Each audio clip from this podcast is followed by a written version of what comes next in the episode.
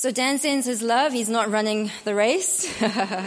He's running the race for God. Him and Bruce and Tara on a worship conference. And um, it's always my privilege to bring the word to you this morning. So um, I am thinking in my head, how do I condense this preach? Because I do want to give some ministry time for afterwards. So it's not going to be a long word. But let's talk a little bit about the perfect church. Hmm.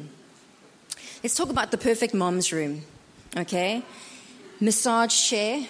Someone's massaging your feet. Someone's allocated to looking after your child. You've got these amazing speakers in your ear. You've got a big IMAX screen that you're looking at the preacher from. You can hear them clearly. Someone's feeding you grapes off the vine, okay? Perfect facility where there's valet parking. Someone comes, drops off your ch- bottle of water, in the car when you pick up your car again. That would be the perfect church. What about a, a worship team that's, that is selling millions of records around the world? We're flying in the greatest and the latest every single week. Perfect church. Where, the, where your pastor is a best selling author and you get a book on your birthday handwritten from him with a signature and a little scripture. What about the perfect pastor's wife? You have her number on speed dial, and you can call her anytime you like. She will hand deliver muffins to your door every week. Or the perfect leadership team that knows the names of your children, your grandchildren, they know what you're doing. They never have a bad day. They always remember to look you in the eye and smile. They never walk past you. They always see you. They always notice you. The perfect church. Don't we complain when things don't go perfectly? Don't we complain when the room is chaos in the back and we have to park our car for miles and someone walks past us and they forgot our name? Don't we leave churches over that?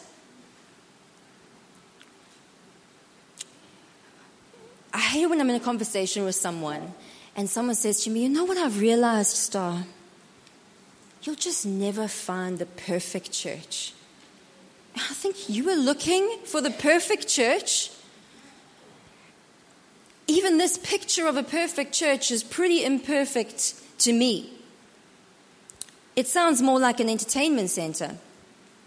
If we look at the definition of entertainment, it's the action of providing or being provided with amusement or enjoyment.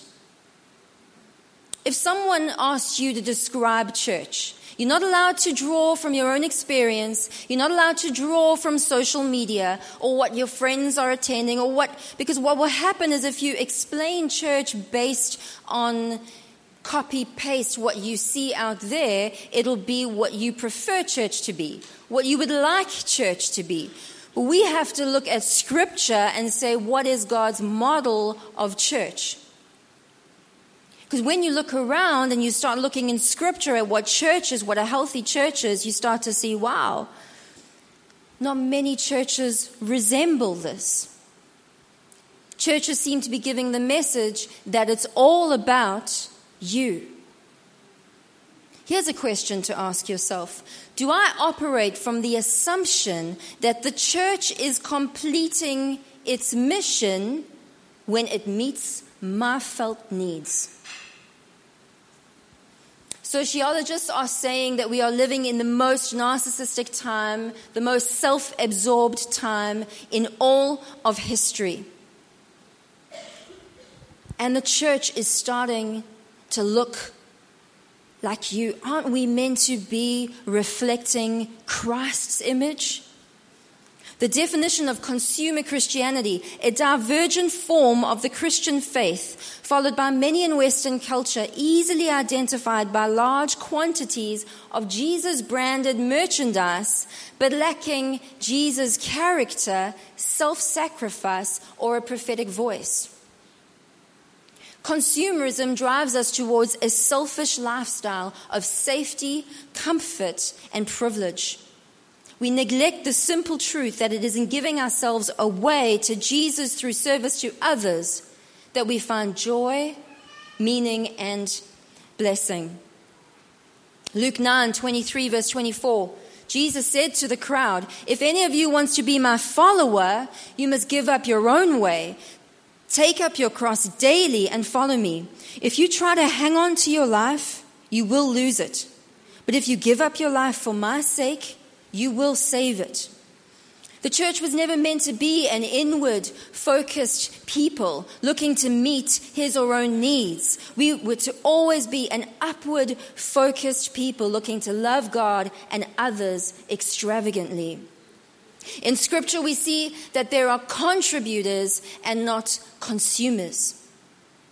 Christians encourage, consumers complain. Christians empower, consumers criticize. Christians sacrifice, consumers hoard. Christians forgive, consumers hate. Christians work together, consumers compete. Christians volunteer, consumers take. Christians generously give, consumers buy. Christians love people, but consumers love things.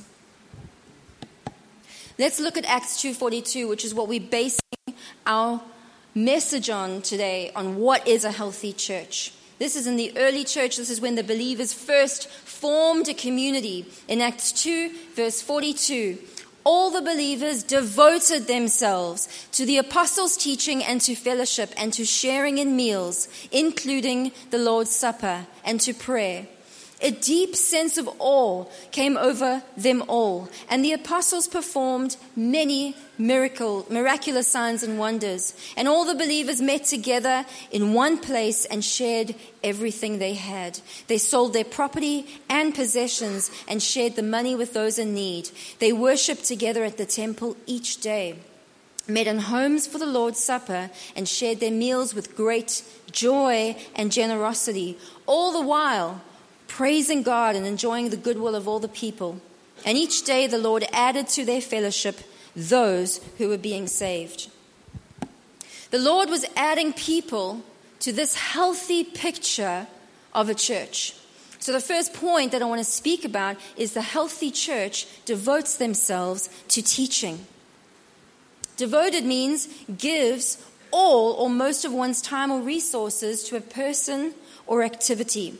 Paul told Timothy in 1 Timothy 4, verse 13, Until I come, devote yourself to the public reading of Scripture, to preaching and to teaching. I love that word, public reading of Scripture. The Bible was meant to be read, but it was also meant to be heard.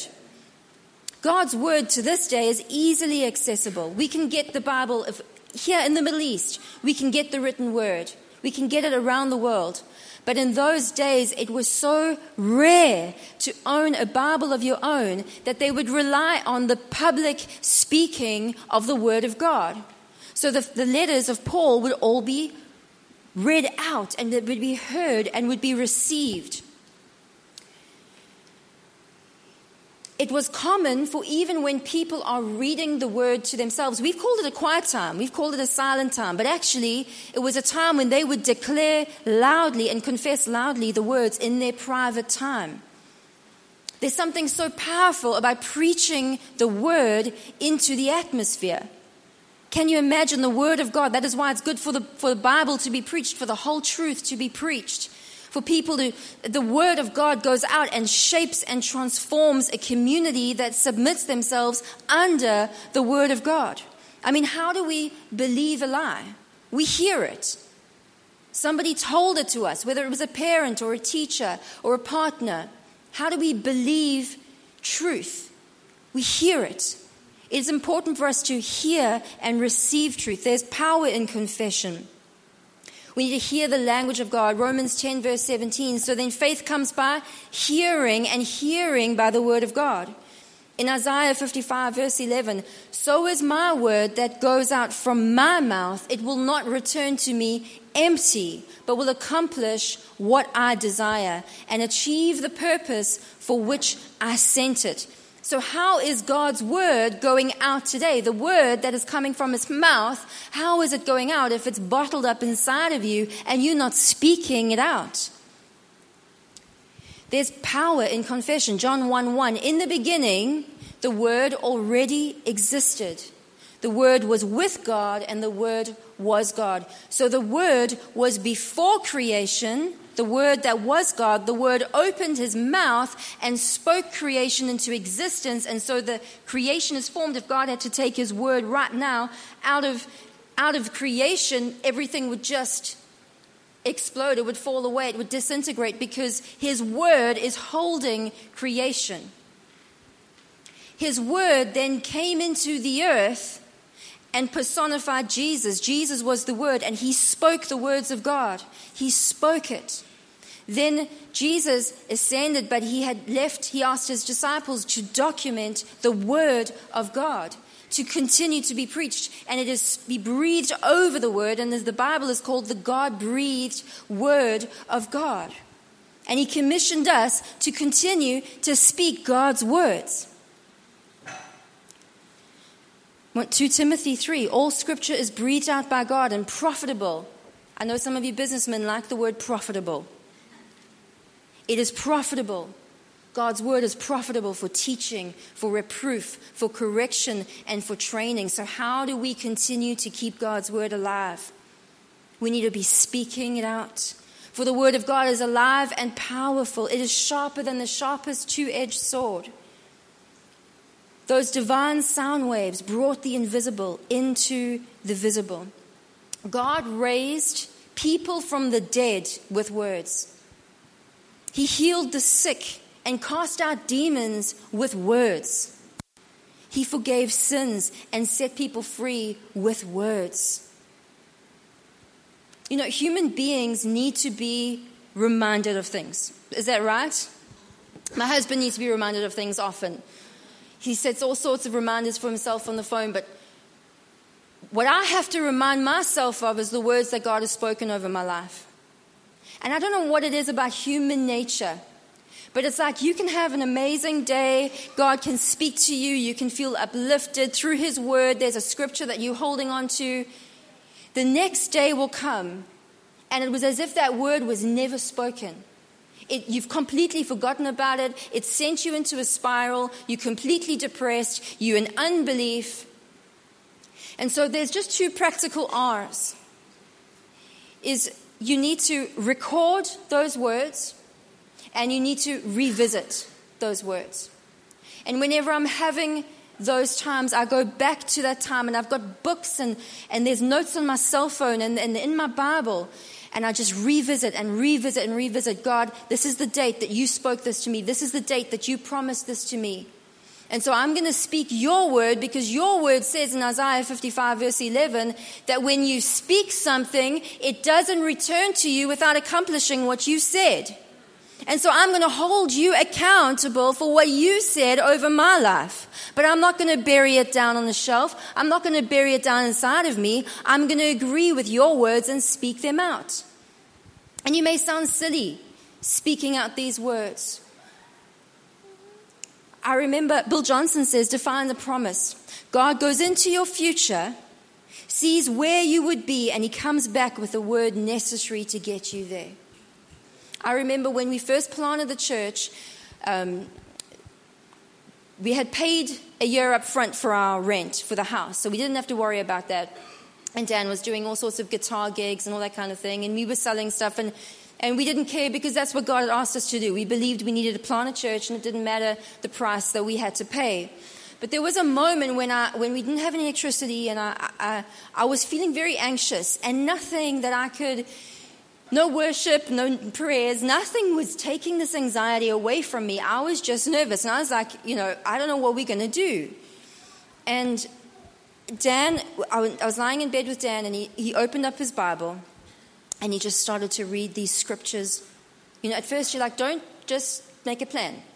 But he just started to read these scriptures to me, and by hearing the word of God, something supernatural took place where a peace descended upon my soul. It was the words of God being spoken over my heart. And I slept well. And God provided within a day through supernatural means. Only God could have known. There is power in confessing the word. I just want to give us 20 seconds, just an opportunity where we have tried to, where we've neglected to speak the word over a situation, whether it's over your finances, over your marriage, over your job situation, over your children, over your womb. I just want to give you a few seconds. The first thing that comes to your mind, it's, it's really, if there's nothing that comes to your mind, that's fine but it's not overthinking it. It's just whatever. Just ask God, is there something that I want to take an opportunity this week to speak the word over the situation and see it change? Please bring it to mind.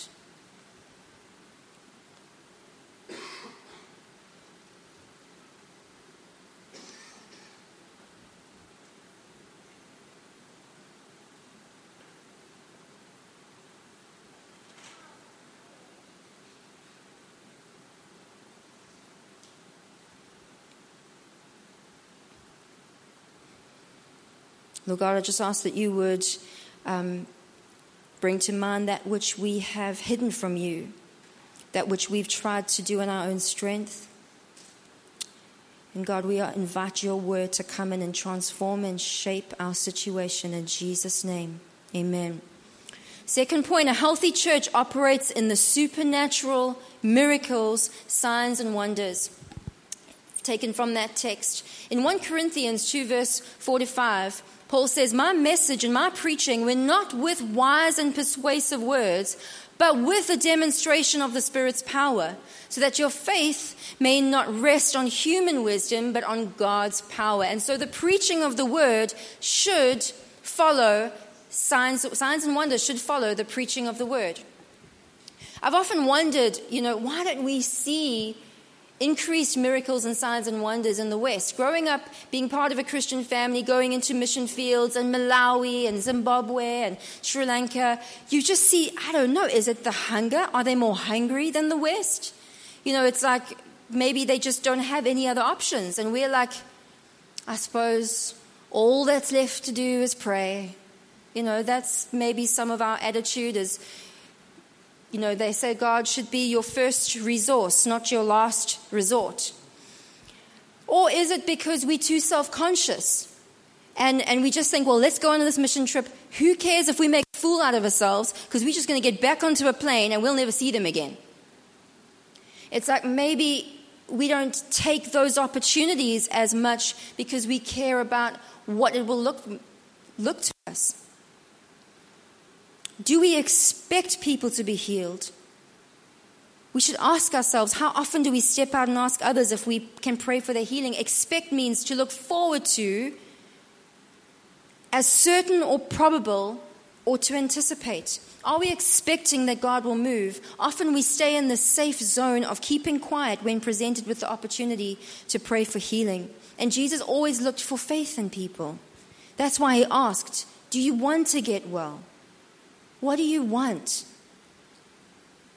There is no room for self consciousness when you, have, when you have boldness. And there's no room for doubt when you have expectation to see God move. We need to be asking God for boldness and expectation. Who's heard of Heidi Baker? She is an incredible woman who was um, left a wealthy life of Orange County, California, to give her life in Iris Ministries to look after the poor.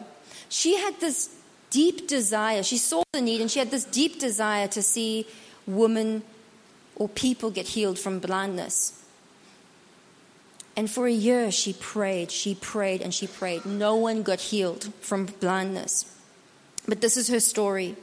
Early on in her ministry, Heidi Baker had prayed to see blindness healed, but nothing happened. For over a year, she continued to pray, believing one day God would grant the miracle. That day came in a little mud hut church in the middle of Mozambique. She recalls a lady blind from birth was led in by a little boy. Compassion hit me, and I prayed, Oh God, let it be now. The lady fell down in the spirit, and I saw her eyes turn from white to gray to brown. I was probably more surprised than she was. I'd never seen that happen before. I was so excited. The incredible thing about that story is they call her Mama Ada. Her name's Heidi, but they call her Mama Ada. And the first lady that she prayed for and healed was called Ada. The second girl that she prayed for and was healed from blindness was called Ada. And the third girl that she prayed for was called Ada. And God was just trying to confirm to her again and again. There was no um, self importance, there was no embarrassment, there was just a compassion and a desire to see people healed. What are you expecting? Because often we believe that God is bigger than our problem and we exalt and worship the sickness, the cancer. We exalt and worship um, the, the debt. And we say, God, no, you're not as big as this is. And we need to relook at our perspective and we need to say, God, we repent for that kind of thinking and we expect you to move. We invite you in to move. Because Hebrews 11, 6, and without faith, it is impossible to please God. I want to show you a video. It's about three minutes, 20 seconds. I've asked Bruce to edit it for me. It's a guy called Todd White. He had an addiction, drug addiction, for 22 years, and he had an encounter with Jesus. And from then on, he's just been going onto the streets and desiring people to be healed. But I want this to just watch how normal he is and how loving he is.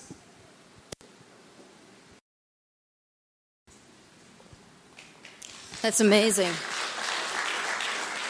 You know what I love about that is that he prayed a few times. He prayed a few times. How many times would we pray before we think, it didn't work, it's okay, maybe next time? We live in an instant society where we want God to do this. God wants compassionate hearts that walk alongside people. You know what struck me about Todd was his compassion.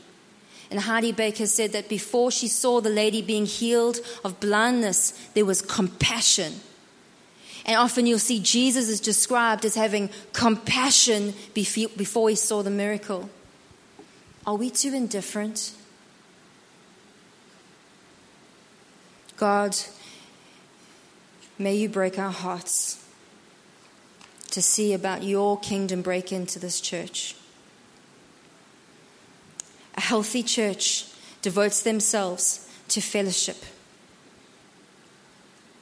I'm just going to shorten this, this message because I really want to pray for people afterwards. But fellowship, Jesus is building the church.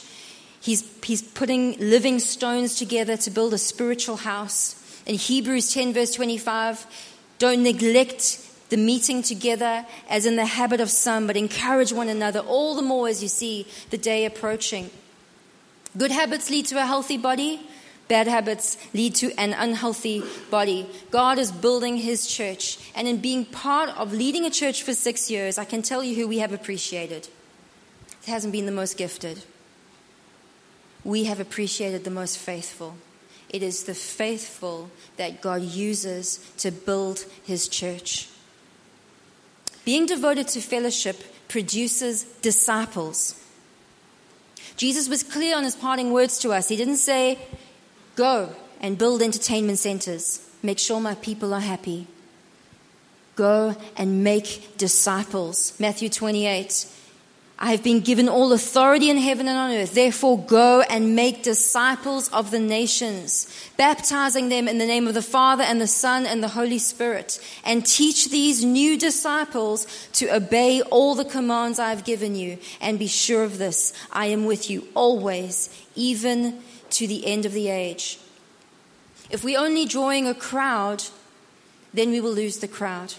But if we are raising up disciples, then those disciples will stay. Healthy churches are not about the size, whether it's big or small, because God added 3,000 people to their number. You can have healthy churches that are small and healthy churches that are big, but make sure that it's filled with God's disciples. How can you disciple someone who's not following you? Who we're seeing once every four months? You can't be discipled through podcasts and books and sermons. You can only be discipled by someone who has access to your life. We recently had Lisa Bevere minister at Scarlet Conference, and she's been someone that I've looked up to for a decade. And I got something out of her podcasts, sermons, and books. But it was only until she came and spent time with me was it the most intense type of discipling, where she had access into my life. And her words shaped me. And she saw things that were unhelpful for my future.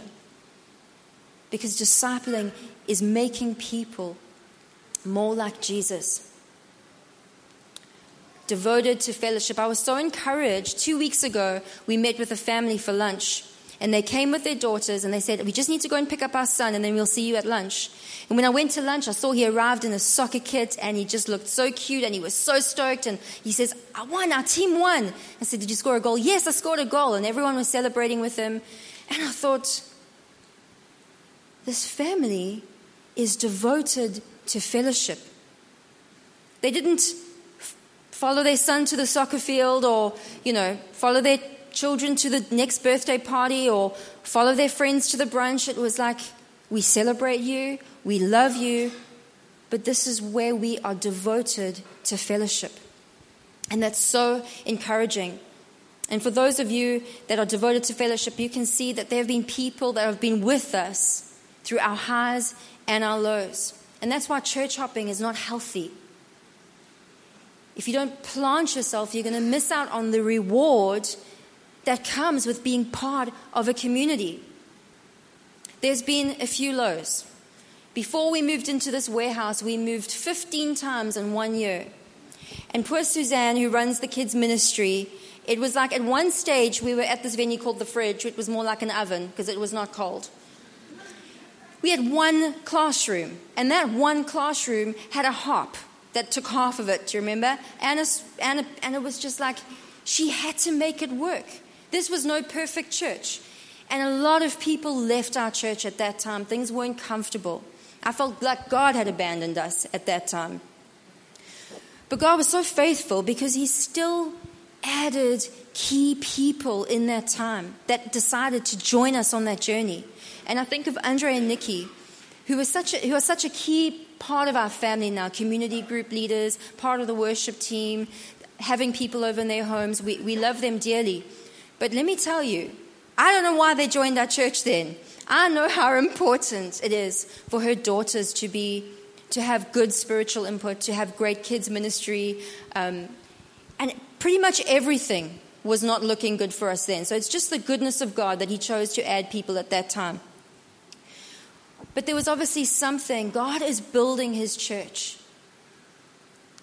And he wants us to be together through the highs and through the lows. And we're not people who live in the past who say, oh, way back when. We, we're looking to the future, and there's so much that Dan's going to reveal next weekend at our sixth birthday. There's so much that God has in store that we'd love for you to get uh, and join in and, and be discipled in this place and, and let this church burn brighter in the Middle East.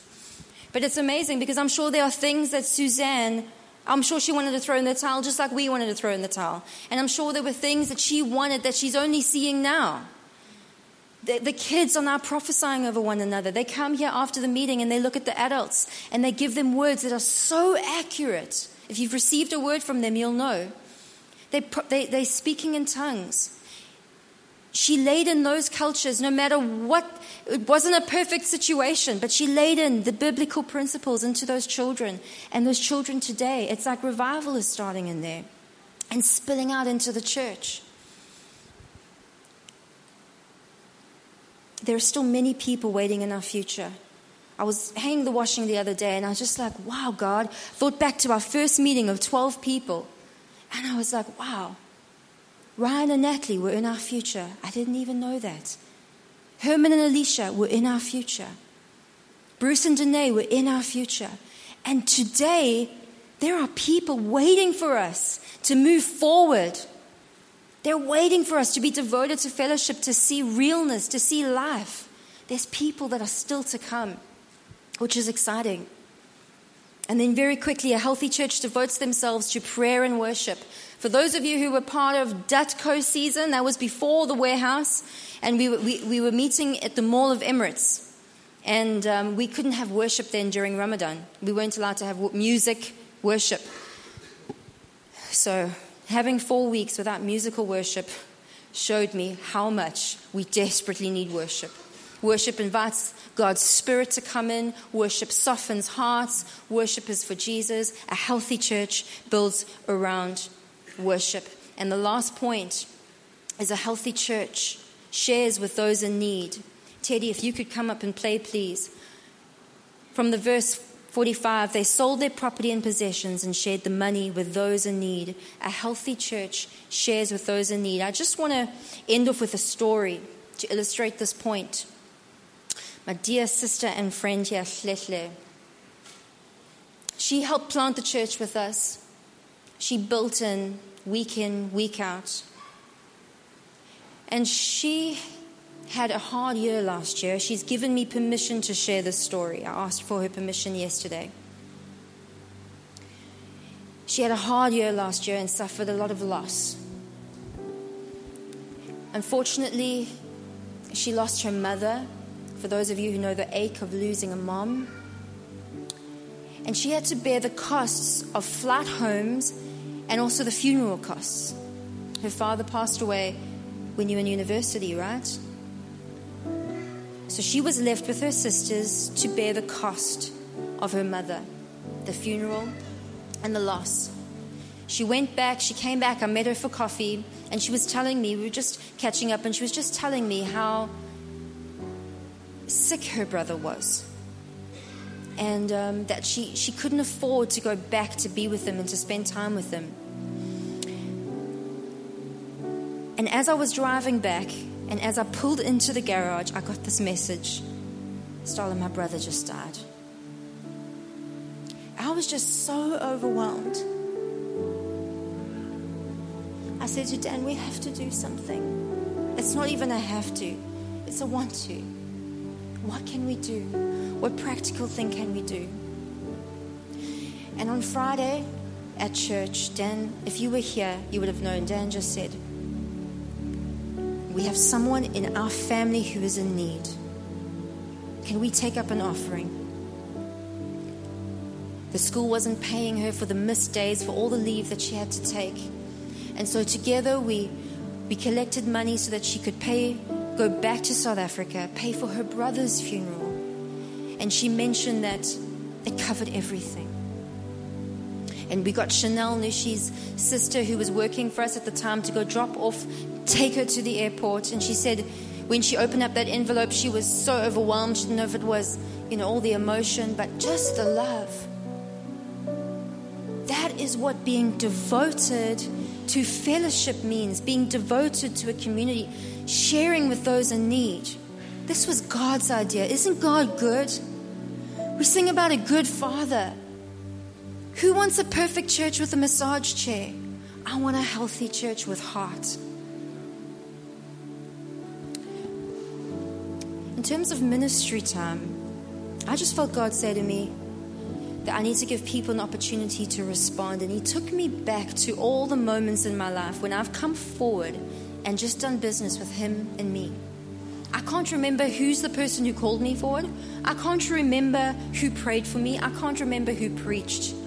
But he just took me in flashbacks at youth conferences and different churches. And I just thought, it is healthy to create an atmosphere where people can come forward for ministry. And we have people that I've already asked to come and pray for you. But even if you don't get someone touching, you know, laying hands on you, just, it's between you and God. And so, can we all stand, please? For those of you who want to, um, something struck a chord with you about about the miracles, signs, and wonders. For those of you who want to see more of that in your life, can you please come forward so that we can pray for you? For, for those of you who want more boldness in your life, come forward so we can pray for you. This is not for me, this is really, this is just giving an opportunity. If no one comes forward, that's okay because it's me creating opportunity for you to encounter God. For those of you who feel an evangelistic anointing on you, you know that you know that you should be speaking to your friends about God, but something has almost just silenced you. Something that's kept, it's like you're being muzzled. God is wanting to release an anointing on you to preach the gospel to your friends, and your friends are going to receive it. Now is the time for salvation. They're going to receive it. Don't disqualify yourself. And for those of you who want to share more for those in need, for those of you wanting a fresh touch of the Holy Spirit, those of you who just want to spend time um, getting to know God, please come forward. Let's make some space for those who want to hear the Holy Spirit's voice in their life, the spiritual gift to be more active.